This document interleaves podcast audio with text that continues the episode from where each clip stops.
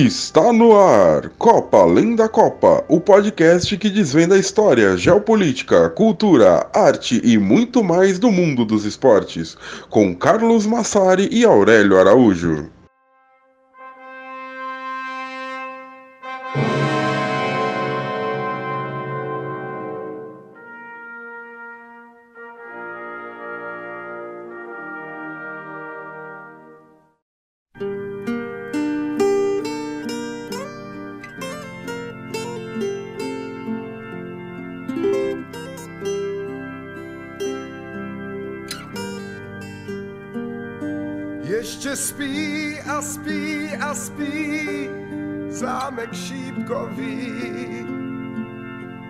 Żadny princ tam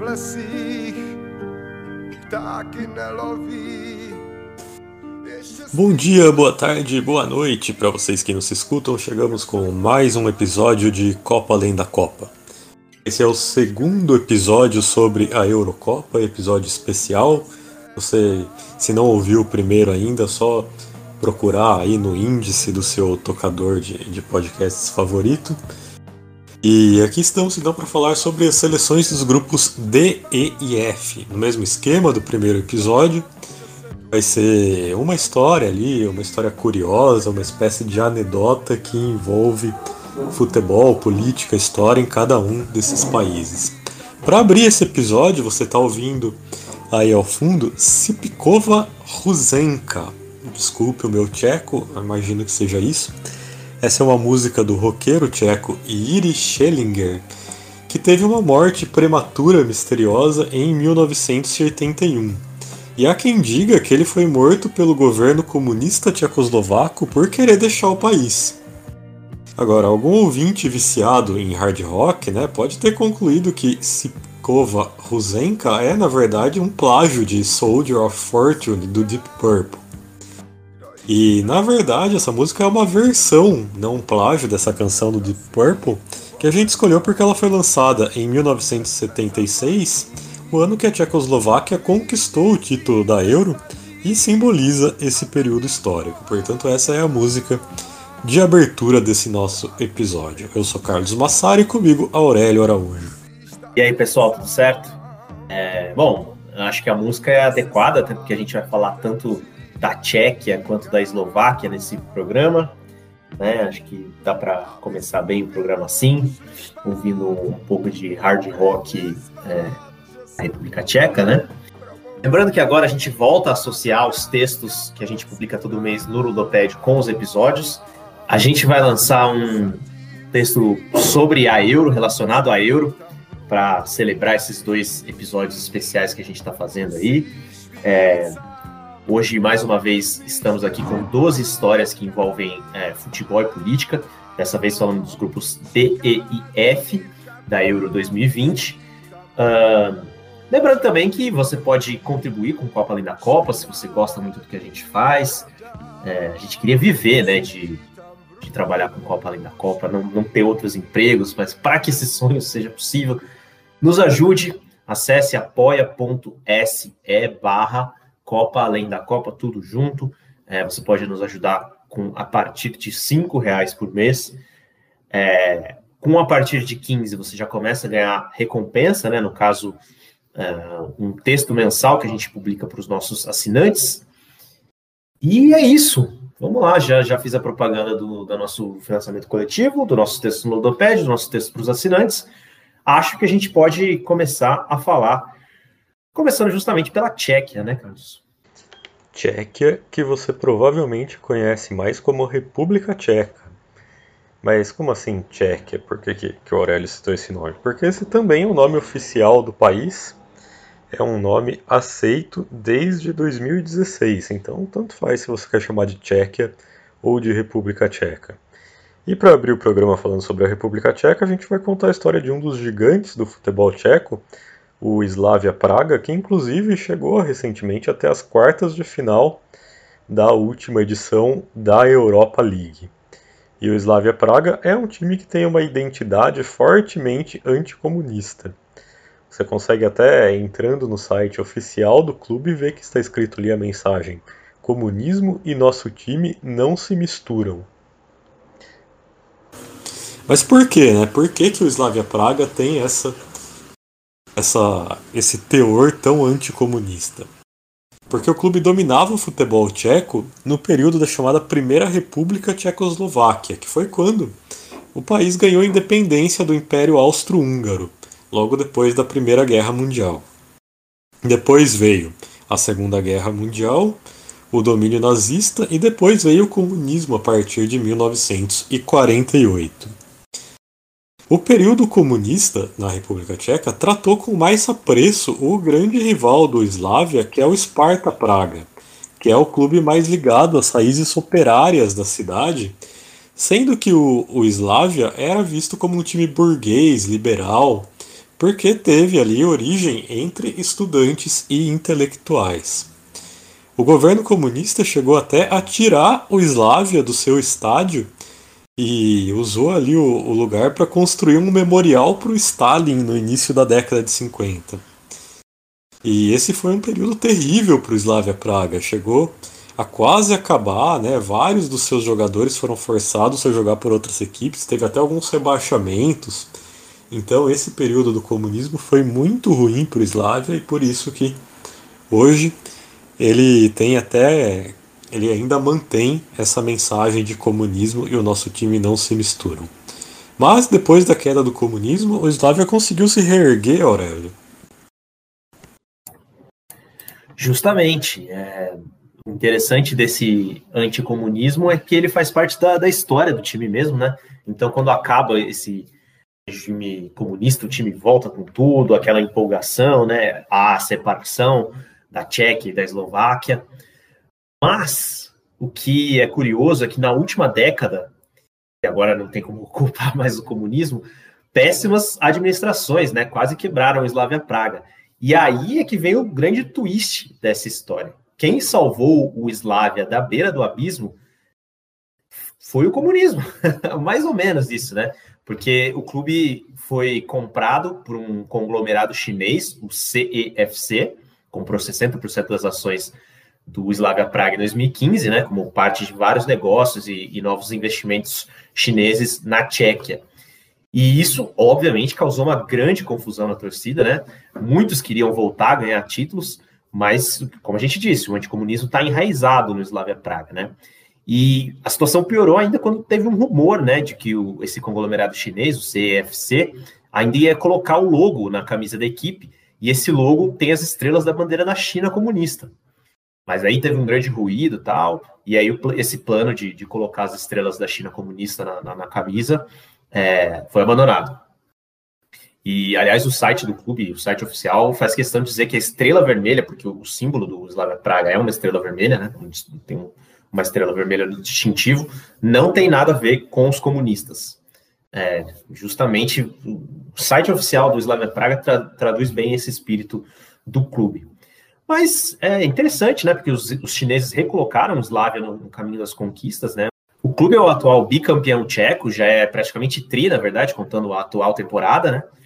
É, joga no estádio Sinobo, que é o nome do grupo chinês que assumiu os negócios depois que o CFC acabou, então já está na mão de um segundo grupo chinês, o Slavia Praga. E como você disse, Carlos, até brilhou aí no, no contexto europeu, que para um time da, da, República Tcheca é um grande feito, né? Chegar nas quartas de final da, da Europa League. Mas tudo turbinado pelo dinheiro dos comunistas, né? Os comunistas chineses aí, que são também adoram expandir seus negócios e tudo mais. Então, essa é a história do time que rejeita o comunismo, mas que também está aí surfando na onda da China.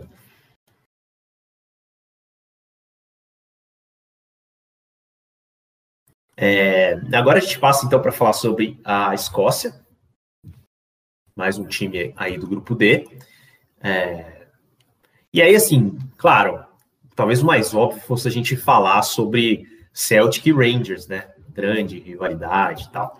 Só que nós temos um Copa Além da Copa sobre Celtic Rangers, onde a gente explora as raízes políticas e, na verdade, religiosas, mas também políticas, né? Claro.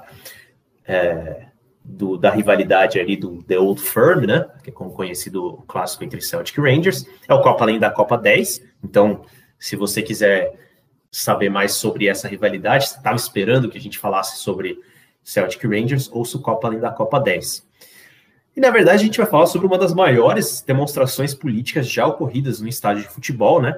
Foi na final da Copa da Escócia em 1988, um jogo que envolvia, por um lado, o Celtic, mas cujo rival né, naquele dia era o Dundee United. É, na época, a primeira-ministra britânica era Margaret Thatcher, que já não era muito popular em estádios de futebol pela sua má condução do problema do, do hooliganismo. E, aliás, se você quer ouvir mais sobre a questão do hooliganismo no Reino Unido, aliás, principalmente na Inglaterra, né? Temos também o Copa Além da Copa sobre isso, é o Copa Além da Copa 12. Então, ah, putz, eu queria que falassem do hooliganismo. Então, vale lá no Copa Além da Copa 12, que tem um programa só para isso. Mas vamos lá. É, a Margaret Thatcher, além de já ser uma, ter uma má fama ali entre os torcedores de futebol, também era muito impopular na Escócia, né? Que é uma região de alta concentração da classe trabalhadora, né? E a cada eleição geral, por mais que a Margaret Thatcher conseguisse se manter no cargo de primeira-ministra, ela recebia menos apoio na Escócia. E em 88, ela criou o Poll Tax, que era um imposto comunitário único que substituía outros impostos, mas que era cobrado de forma igual entre todos, independente da sua renda ou capacidade econômica. Então, acabou sendo, digamos assim, foi visto como imposto injusto, né, pelas pessoas mais pobres. Pô, vou ter que pagar a mesma coisa que um cara rico, tal. E com esse poll tax, é, seria, seriam custeados os councils, né, que são os governos locais, né, semelhantes às, às prefeituras no Brasil. A Escócia ia ser utilizada como laboratório para a experiência do poll tax em 89. Né, estamos falando de um episódio que aconteceu em 88. E posteriormente ele seria aplicado em todo o Reino Unido, mas ele enfrentou tanta oposição e tantos protestos de ruas que a Thatcher é, finalmente caiu, graças a esse poll tax, né, depois de mais de uma década no poder. Mas o que aconteceu especificamente na final da Copa da Escócia em 88, Carlos? Então, a gente teve essa partida entre Celtic e Dundee United na final da, da Copa da Escócia. E as torcidas dos dois times fizeram uma manifestação conjunta é, antes da partida, milhares de cartões vermelhos foram distribuídos aos torcedores para que, quando a presença da Margaret Thatcher fosse anunciada pela locução do estádio, eles fossem exibidos à primeira-ministra. E foi assim que aconteceu uma demonstração criativa, né, muito legal da, das torcidas no estádio. E os torcedores mostraram cartão vermelho para Margaret Thatcher e nos cartões estava escrito, inclusive, Thatcher está na final da Copa hoje. Essa é sua chance de expulsá-la. Então, essa manifestação muito interessante das torcidas do Celtic e do Dundee United. Infelizmente, são poucas as imagens sobre isso. Mas a descrição da imprensa na época é que o estádio Hampden Park virou um mar vermelho com a demonstração feita pela grande maioria dos 74 mil espectadores presentes. Além dos cantos de Get the Fuck, né, a versão escocesa de Fuck Off, né, em português, vá se fuder, falando, óbvio, no nosso bom idioma. Margaret Thatcher né, diria na semana seguinte que havia sido muito bem tratada na, na Escócia, falando de maneira bastante cínica. Enfim, histórias de Margaret Thatcher, né, que inclusive a gente já falou bastante no nosso Twitter também. E vamos continuar falando um pouco sobre isso. A gente vai chegar nela daqui a pouco falando sobre a Inglaterra. Também no grupo D da Euro, a Inglaterra. E bom, o futebol é um esporte de origem operária e a Inglaterra é a terra natal do futebol. Né? Então, nada mais esperado que os grandes técnicos do futebol inglês fossem, em maioria, ligados à esquerda. Então, se a gente observar na história dos grandes técnicos ingleses, a gente vai ver essa tendência de treinadores com muita ligação com a esquerda. Por exemplo, Brian Clough, que foi o técnico responsável pelos anos de glória do Nottingham Forest, é, ele dirigiu o Nottingham Forest por 18 anos, tirou o Nottingham Forest da segunda divisão, conquistou dois títulos europeus, enfim, é o grande herói da história do clube que hoje vive amaldiçoado né, na segunda divisão para sempre. Ele sempre foi muito ligado aos movimentos dos mineiros e chegou a participar de algumas greves até. Ele chegou a ser convidado para se filiar ao Partido Trabalhista e a disputar eleições, mas recusou a fazer isso. Outro grande técnico, esse é um técnico escocês, mas que fez história na Inglaterra, o Bill Shankly, que fez história dirigindo Liverpool entre 1959 e 1974, né, 16 anos à frente do Liverpool. Ele era abertamente socialista. Quando ele morreu, ele recebeu um minuto de silêncio em uma convenção do Partido Trabalhista. E claro, né, a gente não pode deixar de falar sobre Alex Ferguson, né, o outro escocês e esse também com muita história no futebol inglês e esse também é, claramente ligado à esquerda e ao Partido Trabalhista durante toda a sua vida. O Ferguson ele chegou até deixar raízes, né, Aurélio, com o Brian McClare.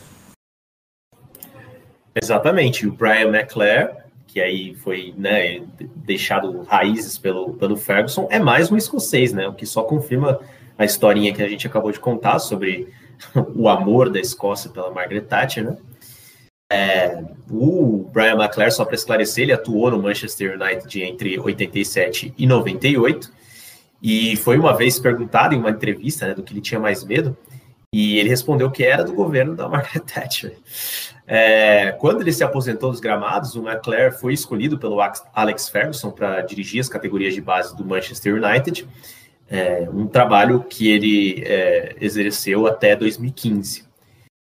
É, e para concluir, o Sam Allardyce, esse é um inglês de, de, nascimento, é um dos treinadores mais rodados da Inglaterra, já esteve à frente de 12 clubes, inclusive esteve à frente também da seleção inglesa, o Sam Allardyce. E em 2011, quando ele era técnico do West Ham, ele disse em uma entrevista: Thatcher matou o futebol quando deixou de pagar mais para os professores para que trabalhassem com os meninos fora da classe, matou a base. Esse é um jogo de trabalhadores e é das escolas públicas que vêm os melhores talentos. É, fecha aspas, né? Assim, de fato, você pode discutir se ele está certo ou não, mas o futebol inglês passou por um grande problema aí sem se renovar, né? Mas agora aparentemente voltou aos trilhos, está aí é, teve uma seleção mais jovem nessa Copa de 2018, onde fez uma boa campanha, mas, é, de fato, essa questão de, de pagar mais para os professores para trabalhar com, com os meninos fora da, fora da classe, né, acabou matando a base. Isso acho que é indiscutível. Bem, a gente passa agora para a Croácia. É, nós já contamos várias histórias sobre as ligações entre futebol e esporte na Croácia, né, tanto na, na época da ocupação nazista e dos Stasi, quanto durante os anos de Tito e da Guerra de Independência. É, quanto a isso, você pode ouvir os nossos episódios Copa Além da Copa 30 e Copa Além da Copa 31. Tem muita informação lá, caso você seja ouvinte novo tal. É, são programas que a gente tem bastante orgulho de ter feito, inclusive. Bem, a Croácia surpreendeu a todos, né, durante a sua campanha na Copa do Mundo de 2018. É, a então presidenta do país, a Kolinda Grabar-Kitarovic, esteve bastante presente, né, marcou muito a presença dela na Copa de 2018. Ela aparecia vestindo a camisa da seleção nas arquibancadas, né, o que é, não é um traje muito comum para é, chefes de Estado, né, e, e, ela também participava ali das celebrações, nos vestiários e tudo mais, então a imagem dela foi muito marcante nessa última Copa do Mundo.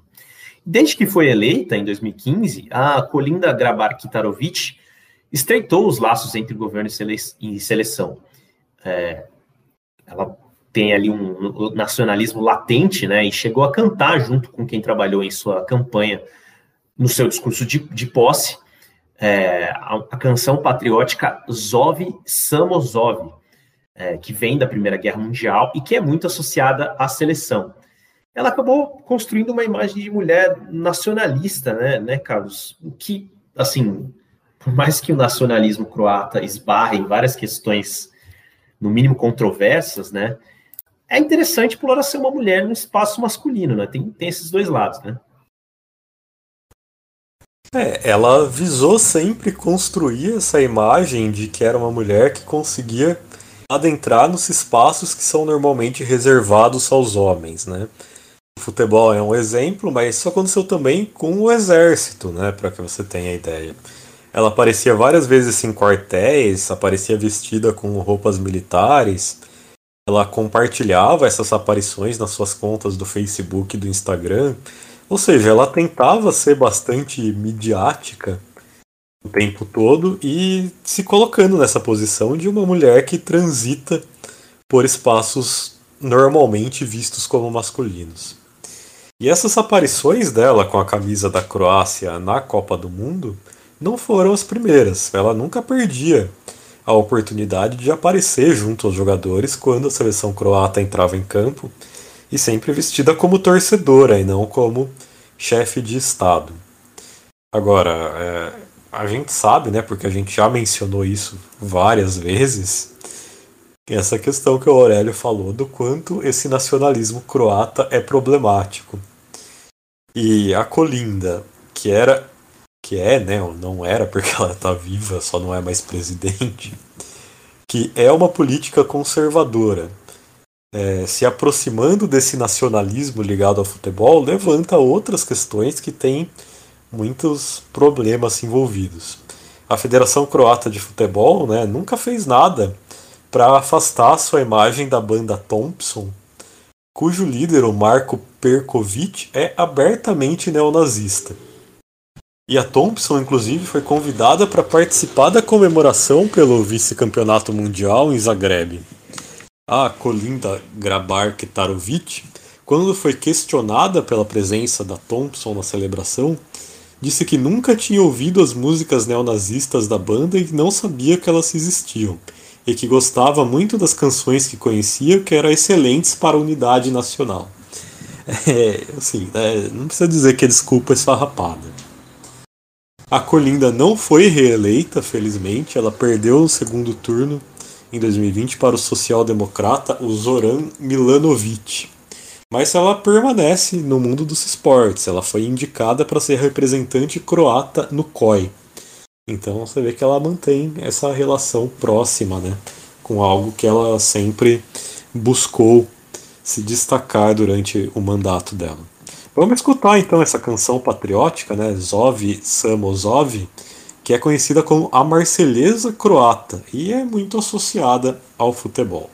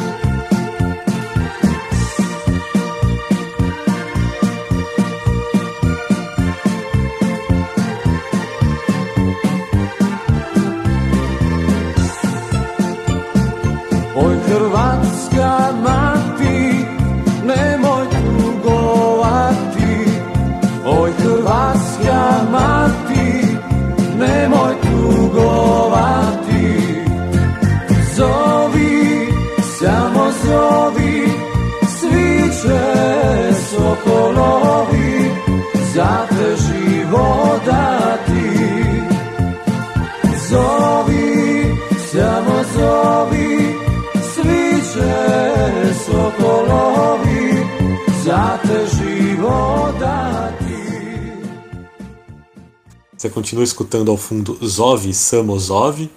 E a gente começa agora então a falar do grupo E, né, penúltimo grupo, e a gente começa pela Eslováquia.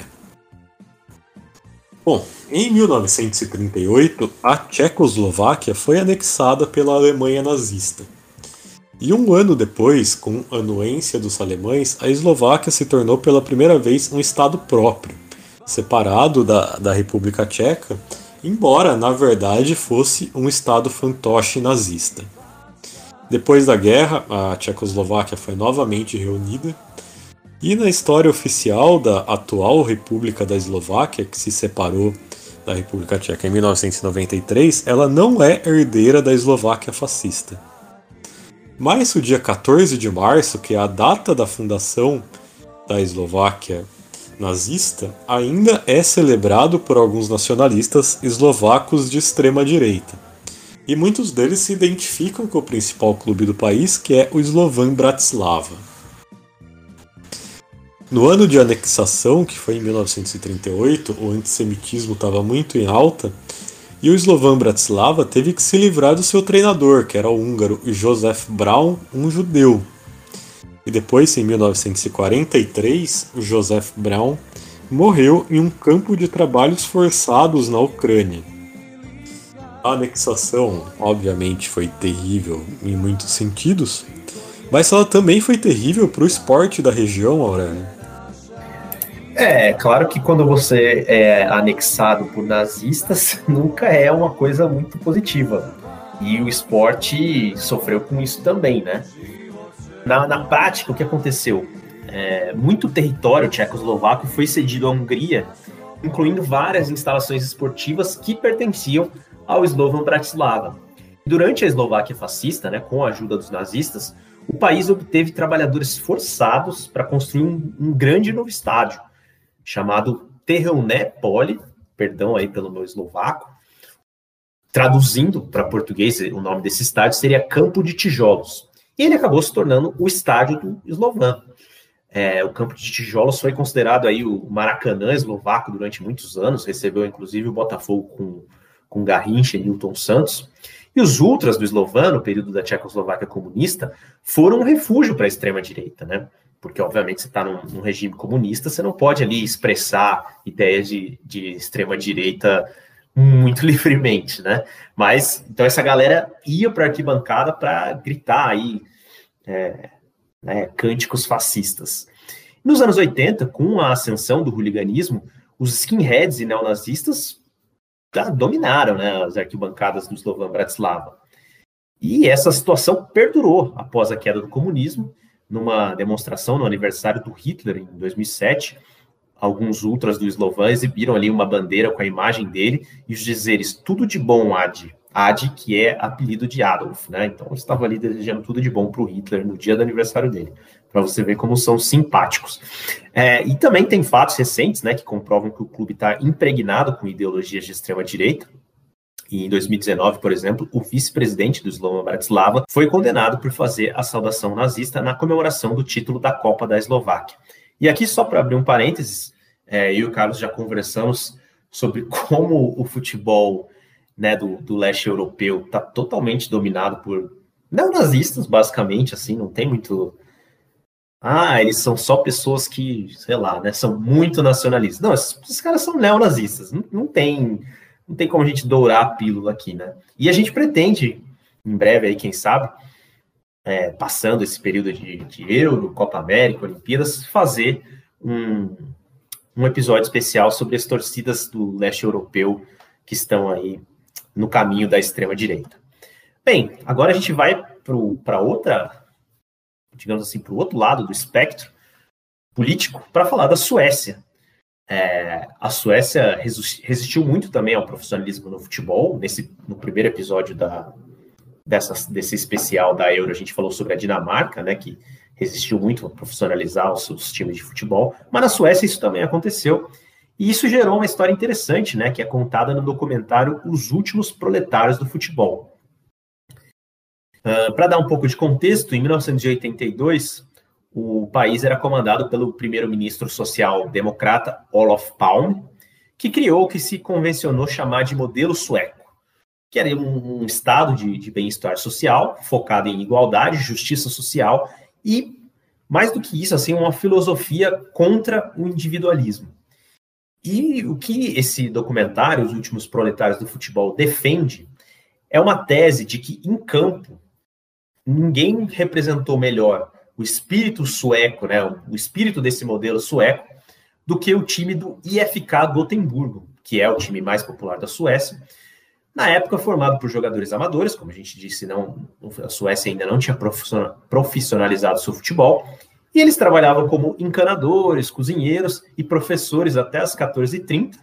E depois disso eles batiam o ponto. E eles iam treinar como jogadores de futebol.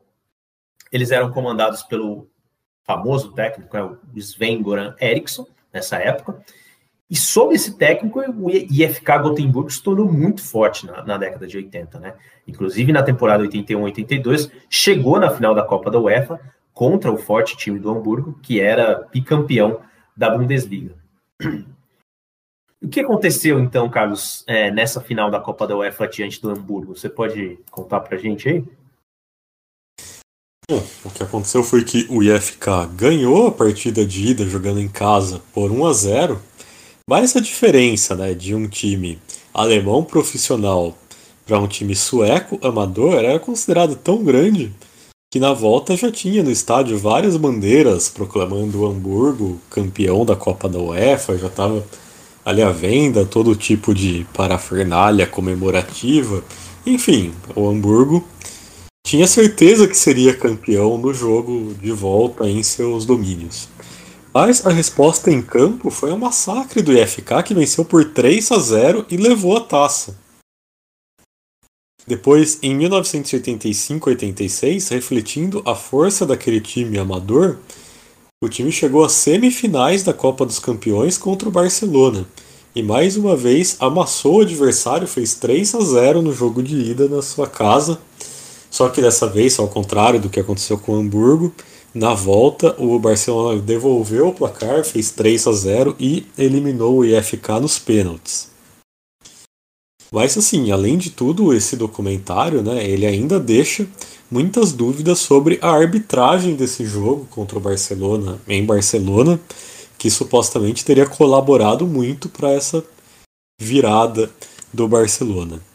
Para a sociedade espanhola, aquele time sueco era bizarro a imprensa do país comparava né, as vidas, os salários dos craques dos dois times e existia uma pressão imensa para que o Barcelona passasse do IFK, como de fato passou. Em 1986, além desses jogos contra o Barcelona, aconteceu mais uma coisa. O primeiro-ministro Olof Palme foi assassinado. E isso marcou o fim do, do chamado modelo sueco que o Aurélio falou aí para vocês. Palme era uma figura fascinante, ele era crítico tanto dos Estados Unidos quanto da União Soviética. Ele foi o primeiro líder mundial a discursar contra o apartheid na África do Sul. Ele era crítico da Guerra do Vietnã e foi o primeiro líder ocidental a visitar Cuba depois da Revolução de 59. E a morte dele até hoje é um crime não resolvido, é um, um mistério ali quem matou o Olof Palme. E em 1987, o IFK voltou a vencer a Copa da UEFA com o seu time amador. Dessa vez, na final, ganhou do Dundee United da Escócia, que a gente falou agora há pouco, né, quando a gente estava falando sobre a Escócia. Agora vamos falar então sobre a Espanha. E na Espanha a gente trouxe aqui mais uma historinha sobre o País Basco, né? O País Basco que a gente já tem um episódio dedicado ali a ele, ao Atlético Bilbao, ao Real Sociedad. É o nosso episódio 26, portanto, se você quiser conhecer mais sobre o futebol no País Basco e tudo mais que envolve essa situação, é só ouvir o episódio 26. Bom, antes de vencer a Supercopa da Espanha em 2015, o Atlético Bilbao passou duas décadas sem títulos. A última vez que ele tinha conquistado né, uma taça tinha sido a Copa del Rey na temporada 1983-1984. E esse título de 1983-1984 aconteceu com uma vitória sobre o Barcelona de Diego Maradona na final pelo placar de 1 a 0. O autor do gol do Atlético Bilbao naquele dia foi Endica Guarochena, é, ele era conhecido apenas como Endica, né? Porque falar esse, esse sobrenome é um pouco complicado. Ele era um jovem basco muito talentoso, nascido no bairro mais pobre de Bilbao, e já era avisado pela equipe do Atlético desde muito cedo. Mas quando ele tinha 16 anos, enviou uma carta para a diretoria do Atlético dizendo que não jogaria futebol profissionalmente porque o futebol é uma máfia. A diretoria do Atlético de Bilbao conseguiu convencer né, o jovem Indica a ser jogador de futebol. Disse que o futebol seria uma plataforma imensa para que ele pudesse lutar pelas suas causas. O Indica chegou a ser chamado de Henrique em outras regiões da Espanha, isso porque, como a gente já contou para vocês também, a língua basca foi proibida pelo franquismo, né, quando O franquismo começou ali a assombrar a Espanha, então em outras regiões o Endica era Henrique. Mas ele vinha de uma família que era nacionalista basca e comunista. E decidiu não se posicionar enquanto jogador de futebol, porque para ele o Atletique tinha atletas de todos os cantos do País Basco, de vários pensamentos políticos, várias ideias sobre a vida, e era a radiografia exata da região. Então, se ele se posicionasse, segundo ele, ele quebraria essa harmonia. É, como que é conhecido esse, esse gol do título da Copa del Rey 83-84, Aurélio? Pois é, foi um gol tão marcante, né, esse do Indica na, na final da, da Copa del Rey 83-84, que simplesmente foi chamado de o gol, né? E é um dos momentos mais celebrados aí na história do Atlético Bilbao. Depois da sua aposentadoria, o Indica finalmente pôde deixar aflorar o seu ativismo, né? Ele se envolveu com política e com partidos como o EH Bildu, uma coalizão de esquerda nacionalista basca. Ele chegou a ser eleito vereador e chegou a representar os bascos, os bascos no Congresso dos Deputados. Em 2012, ele organizou um, um amistoso entre veteranos do Bilbao e veteranos da Real Sociedade para levantar dinheiro para membros do ETA que estavam presos. E hoje o Indica é o porta-voz do ESITE, né, o grupo de apoio para a criação da seleção basca mesmo. Ele participa de, de eventos que tentam viabilizar né, que a seleção basca possa um dia ser uma seleção nacional reconhecida pela FIFA e levantar sua, sua bandeira em competições internacionais. E aí, só para repetir o que o Carlos já disse, temos um, um programa todo dedicado ao, ao esporte no País Basco, né, que é o Copa Além da Copa 26. Então, bateu curiosidade, quer saber mais sobre, sobre a história da região, enfim, corre lá. Quer dizer, termina de ouvir esse episódio primeiro, já estamos aqui encaminhando para a reta final, e aí sim você ouve o Copa Além da Copa 26. Agora a gente fala da Polônia. É... Bom, a Polônia tinha grandes expectativas para quando sediou a Euro, Euro, Eurocopa 2012, né? O desenvolvimento do futebol do país era um objetivo no âmbito esportivo, mas, como normalmente acontece com sedes de grandes competições, havia também ali a questão da infraestrutura. A Euro deixou um claro benefício na Polônia, que foi a revolução do sistema de transporte no país, né? Acabou se tornando moderno e eficiente. Mas a Polônia não tem clubes que se destacam no cenário europeu. E a construção desses estádios padrão FIFA, ou até padrão UEFA, né? Acaba se mostrando um problema atualmente, porque eles são caros, raramente ficam cheios e geram enormes custos de manutenção ao poder público. A Polônia acaba sendo um dos piores países da Europa em público médio por jogos da sua primeira divisão nacional. E aí fica a pergunta, né? Por que, que o gosto pelo futebol não se desenvolveu tanto por lá como aconteceu em alguns vizinhos, né? Segundo o professor Rafał Kivedoruk, que é especialista em movimentos sociais e história do futebol na Universidade de Varsóvia, o que levou à imensa popularidade do futebol em lugares como Inglaterra e Alemanha foi a segunda revolução industrial. Mas aí, o que aconteceu especificamente na Polônia, Carlos? A Polônia é um lugar da, da Europa que a segunda revolução industrial demorou mais a chegar, né? Demorou bastante a chegar. A Polônia se tornou independente e reunificada em 1918, depois de ter tido seu território dividido entre o Império Austro-Húngaro e a Prússia. E foi só depois desse período que começou a ter ali a Segunda Revolução Industrial, no momento que ela já tinha ajudado a disseminar o futebol por outros lugares da, da Europa. E o, o Rafal, sobrenome esquisito aí, né, Kveroduk, porque Kvedoruk, Rafał Kvedoruk, é, polonês eu acredito que seja a língua mais difícil de todas essas línguas europeias, né? Normalmente são várias, várias consoantes em sequência, é um negócio muito esquisito para nós que falamos línguas latinas. Mas ele também aponta que outra que outro motivo para a explosão do futebol foi a regionalização os times representavam locais e cidades com as suas ideias e povos dentro das ligas nacionais. E com isso ganhavam muitos torcedores, porque esses clubes não eram simplesmente um clube, eles representavam as suas regiões.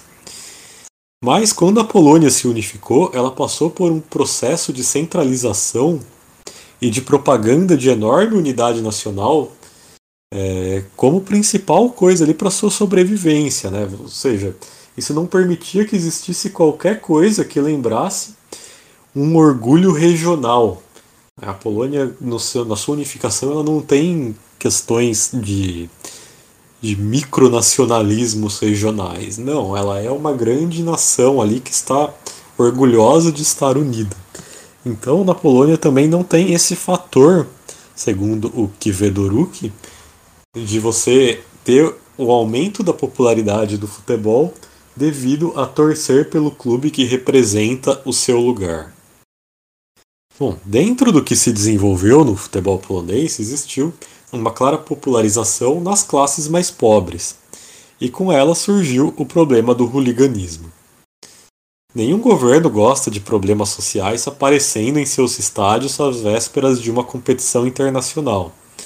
E nos anos 2000, como preparação para sediar a Euro, a Polônia tentou limpar os seus estádios com medidas elitistas, subiu muito o preço dos ingressos e, com isso, afastou as classes mais pobres. Com isso, né, os grandes estádios construídos para Euro se tornaram de vez elefantes brancos. Quem frequentava os jogos de futebol não podia mais frequentar. E quem não frequentava antes continuou não frequentando. E hoje, juntando todos esses fatores, a Polônia está ali na parte de baixo, absolutamente, dos países que têm menor média de público em sua liga nacional. Acabamos o grupo E, chegamos ao último grupo a Euro 2020/2021. E o último grupo a gente começa falando da Hungria. A Hungria que jogou a Euro de 2016, depois de 44 anos, vai jogar a Euro de 2020 e subiu de divisão na Liga das Nações, né, no ano passado. Mas nem todo o país comemorou. Porque para muitos torcer para a seleção nacional virou torcer por Viktor Orbán, o primeiro-ministro do país, que é um ícone da extrema-direita mundial e que investe muito dinheiro no futebol do país. Viktor Orbán está cada vez mais autoritário, mudou a constituição do país, encheu a Suprema Corte de aliados, colocou amigos no comando de instituições que antes eram independentes, como o Banco Central, Tribunal Eleitoral, institutos culturais e federações esportivas. É difícil entender as motivações da paixão do Vitor Orbán pelo futebol. Isso porque ele só dá entrevistas para a imprensa amiga. Mas o que se sabe é que ele é obcecado e chega a assistir seis jogos em um único dia. E desde 1998 ele foi a todas as finais de Copas do Mundo e de Champions League. O Orbán fez com que centenas de milhões de impostos recolhidos junto às empresas húngaras fossem aplicados no futebol. E como que isso se reflete no futebol do país, Aurélio? Não dá para negar que esse grande fluxo de dinheiro tem melhorado o futebol húngaro, né? Que, enfim, tem uma história gloriosa, mas há muito tempo não brilha, né? Como, como um gigante do futebol mundial.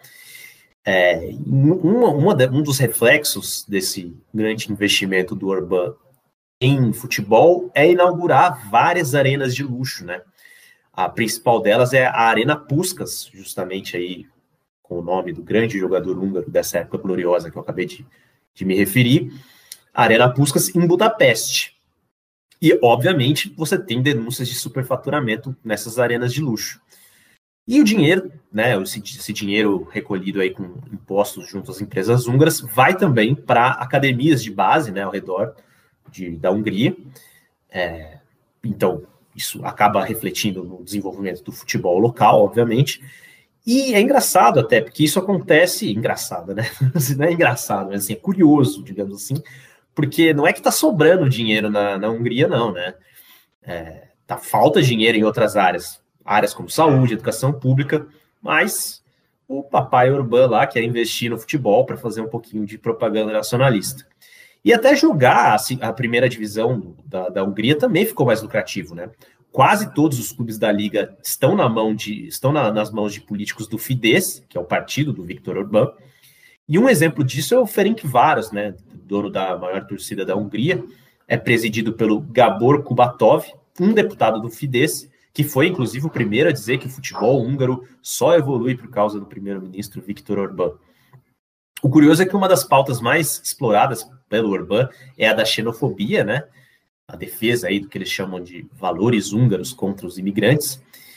E por que, que eu digo que isso é curioso? Porque a Hungria estava, na verdade, quase sendo eliminada pela Islândia na qualificatória para a Euro. É, a Islândia que fez uma bela campanha na Euro 2016, se classificou para a Copa do Mundo 2018. Mas a Hungria conseguiu empatar e virar o jogo nos minutos finais. E o gol do empate foi feito por um jogador negro de origem francesa, o Loac. Não sei se é Loac ou Loic, eu acho que é Loic. Loic negou. É, rapidamente, a oposição aproveitou então para atacar as políticas xenofóbicas do Orbán, né? É, porque afinal, um jogador que é francês de nascimento, que é negro, marcou o gol da classificação. Um dos gols da classificação, né? Inclusive, o deputado independente Akos Haddad escreveu no Twitter, abre aspas, a xenofobia e o racismo instigados pelo governo não o impediram de escolher a Hungria como sua pátria, fazendo aí é, referência ao Loic Negou, né? Fecha aspas. Uh, e agora a gente passa para a França. E na França, obviamente, a gente tem muita história né, sobre o futebol, mas eu quis pegar algo mais recente, que, reflete um pouco desse momento do futebol europeu. É, o que acontece na França? Na França você tem um ministério público específico para investigar crimes financeiros. E desde 2017, esse órgão está investigando corrupção no voto francês a favor do Qatar receber a Copa do Mundo na, da, da FIFA em 2022. Esse tema me pega um pouco, porque tem muitas evidências de corrupção, né? E a França foi um dos grandes apoiadores do Qatar. Uh, nove dias antes da votação da sede, essa votação aconteceu em 2010, o Michel Platini, que era presidente da UEFA, mas também foi um grande jogador francês, se encontrou para almoçar com o então presidente da França, Nicolas Sarkozy, e naquele almoço eles estavam acompanhados do Tamim Altani, que era filho do emir e é o atual emir do Catar. Né? Ele assumiu a coroa em 2013, mas em 2010, quando aconteceu isso, ele ainda era só filho do emir. E segundo Platini, naquele almoço, ele entendeu que o Sarkozy queria que os catares comprassem o PSG. Olha como a trama é, é complexa.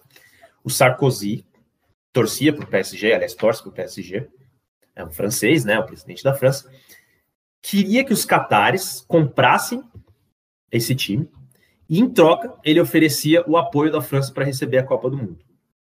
O Sarkozy já negou a história, né? E o Platini disse, disse, que já ia votar no Qatar antes desse almoço. Então ele revelou toda essa história, mas ah, coincidentemente, apesar da, dessa oferta aí do Platini, do, do Sarkozy, eu já ia votar na, na, no Qatar para receber a, a, Copa do Mundo de qualquer jeito. O Sepp Blatter, que era então presidente da FIFA, desmentiu o, Platini. Ele, segundo o Sepp Blatter, o Platini mudou o voto de última hora. Ele ia votar nos Estados Unidos para receber a Copa de 2022 e acabou votando para o Qatar. E não só o Platini, segundo o Blatter, três outros membros do Comitê Executivo Europeu da FIFA, que, segundo o Blatter, novamente, teriam sido influenciados pelo Platini ali para votar no Catar. Bem, o, a França tem um, grande veículo de propaganda do Catar chamado PSG, né? E, afinal, Carlos, é, qual foi o resultado de toda essa negociação aí? seis meses depois do, do encontro né, entre o Platini, o Sarkozy e os Qatares, o Fundo de Investimentos Esportivos do Qatar comprou de fato o PSG. Em seguida, a BEIN, que é uma empresa de mídia qatari, pagou milhões pelos direitos de transmitir o campeonato francês. O presidente da BEIN é o Nasser Al-Khelaifi, que também é presidente do Fundo de Investimentos e do PSG. São muitas coincidências, né? Antes do Qatar, o PSG pertencia a um fundo de investimentos europeu. O presidente desse fundo de investimentos hoje é presidente da Accor, que é patrocinadora do PSG. E essa empresa teria contratado a firma de advocacia do Sarkozy logo após ele deixar a presidência. O filho do Michel Platini, Laurent, também foi contratado no final de 2011 pela Burda, que é uma marca de roupas esportivas que pertence a quem? Ao fundo de investimentos do Catar. Na presidência do Sarkozy, vários negócios lucrativos entre a França e o Catar foram fechados. Em 2011, por exemplo, o país vendeu 50 aviões da Airbus para Qatar Airways. E o Platini chegou a ser detido pelo Ministério Público para esclarecer a situação em 2019. E dois assessores do Sarkozy que estiveram naquele almoço em 2010 estão sendo investigados. Então, é todo um enorme rastro de corrupção que com certeza em algum momento será descoberto sobre a Copa de 2022. Só resta saber quando será descoberto. E essa questão toda da França é claro que é um bom palpite, né? Sobre por onde começar a, a cavar tudo isso. É, são muitas coincidências, né? Entre aspas. É uma história que qualquer um vê que tem coisa errada. Não precisa nem ser muito desconfiado. Falar sobre Portugal e vamos falar sobre Eusébio. Antes do, do surgimento do Cristiano Ronaldo, era indiscutível o lugar do Eusébio como o maior jogador português de todos os tempos. Eusébio era negro, ele era nascido em Moçambique, que na época era só uma colônia é, Moçambique só conseguiu se tornar independente de Portugal em 1975. E ele começou sua carreira em um time chamado Os Brasileiros, lá em Moçambique, que é uma homenagem ao futebol brasileiro. O Eusébio jogou todo o auge da sua carreira entre 1961 e 1975 no Benfica.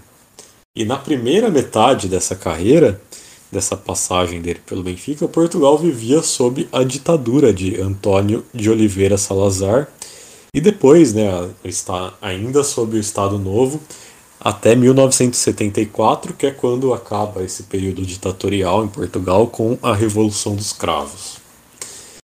Muita gente diz que o Benfica era o time beneficiado pelo, salar, pelo salazarismo, da mesma forma que o Real Madrid era, esse de forma comprovada, o time beneficiado pelo franquismo na Espanha.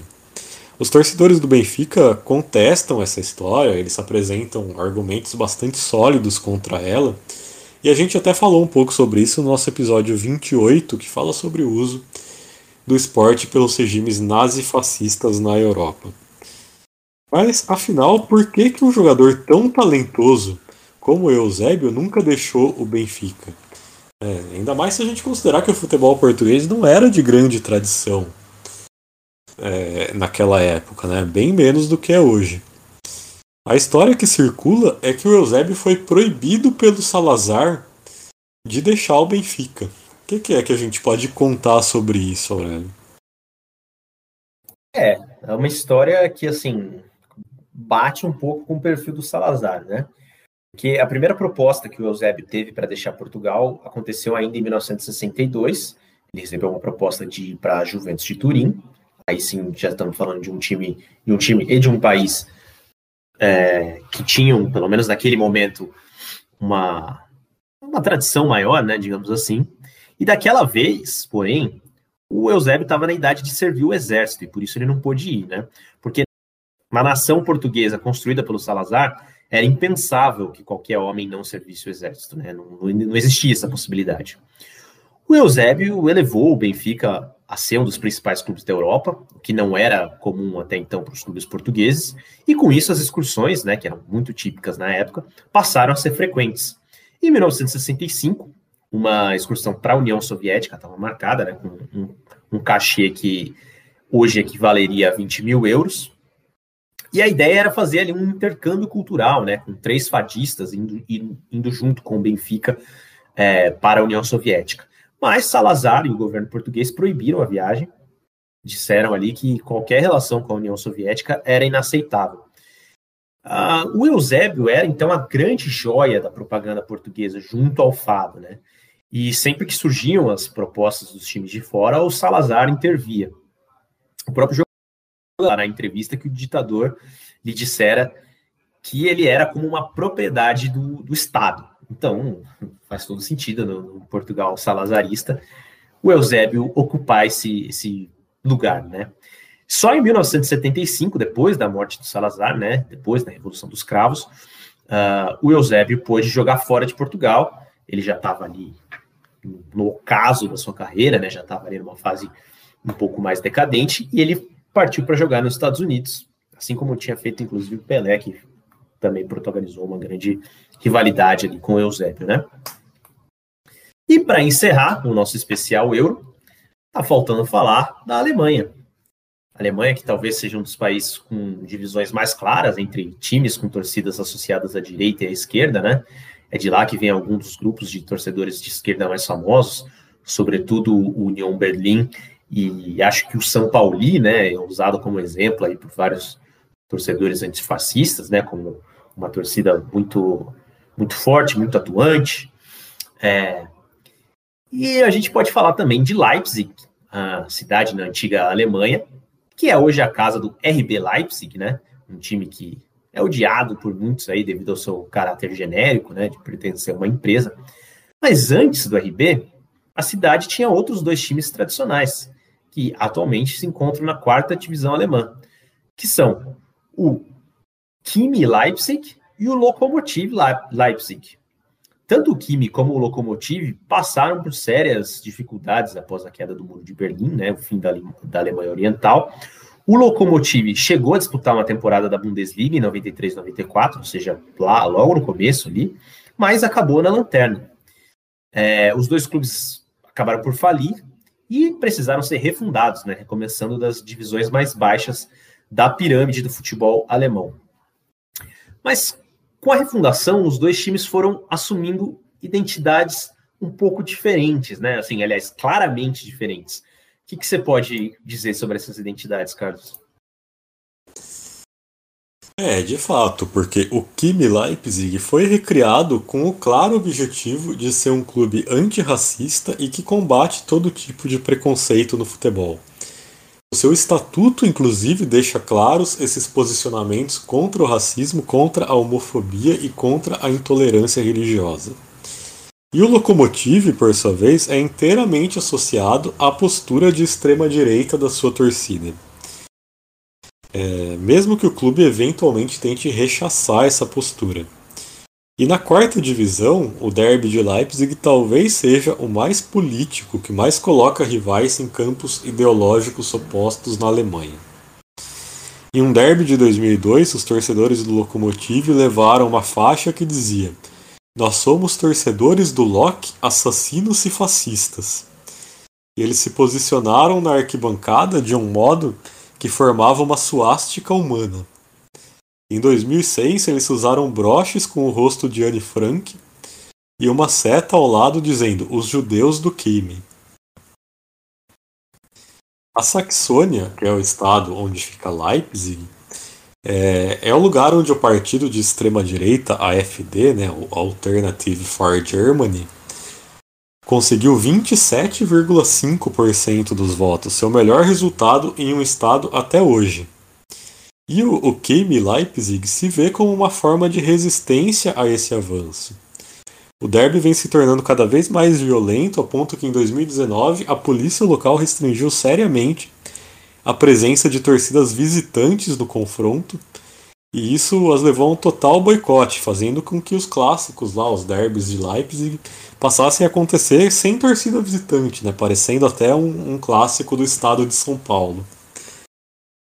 Então, com essa história aí de, de rivalidades ideológicas na Alemanha, a gente fecha o nosso episódio especial, nosso segundo episódio especial sobre a Euro.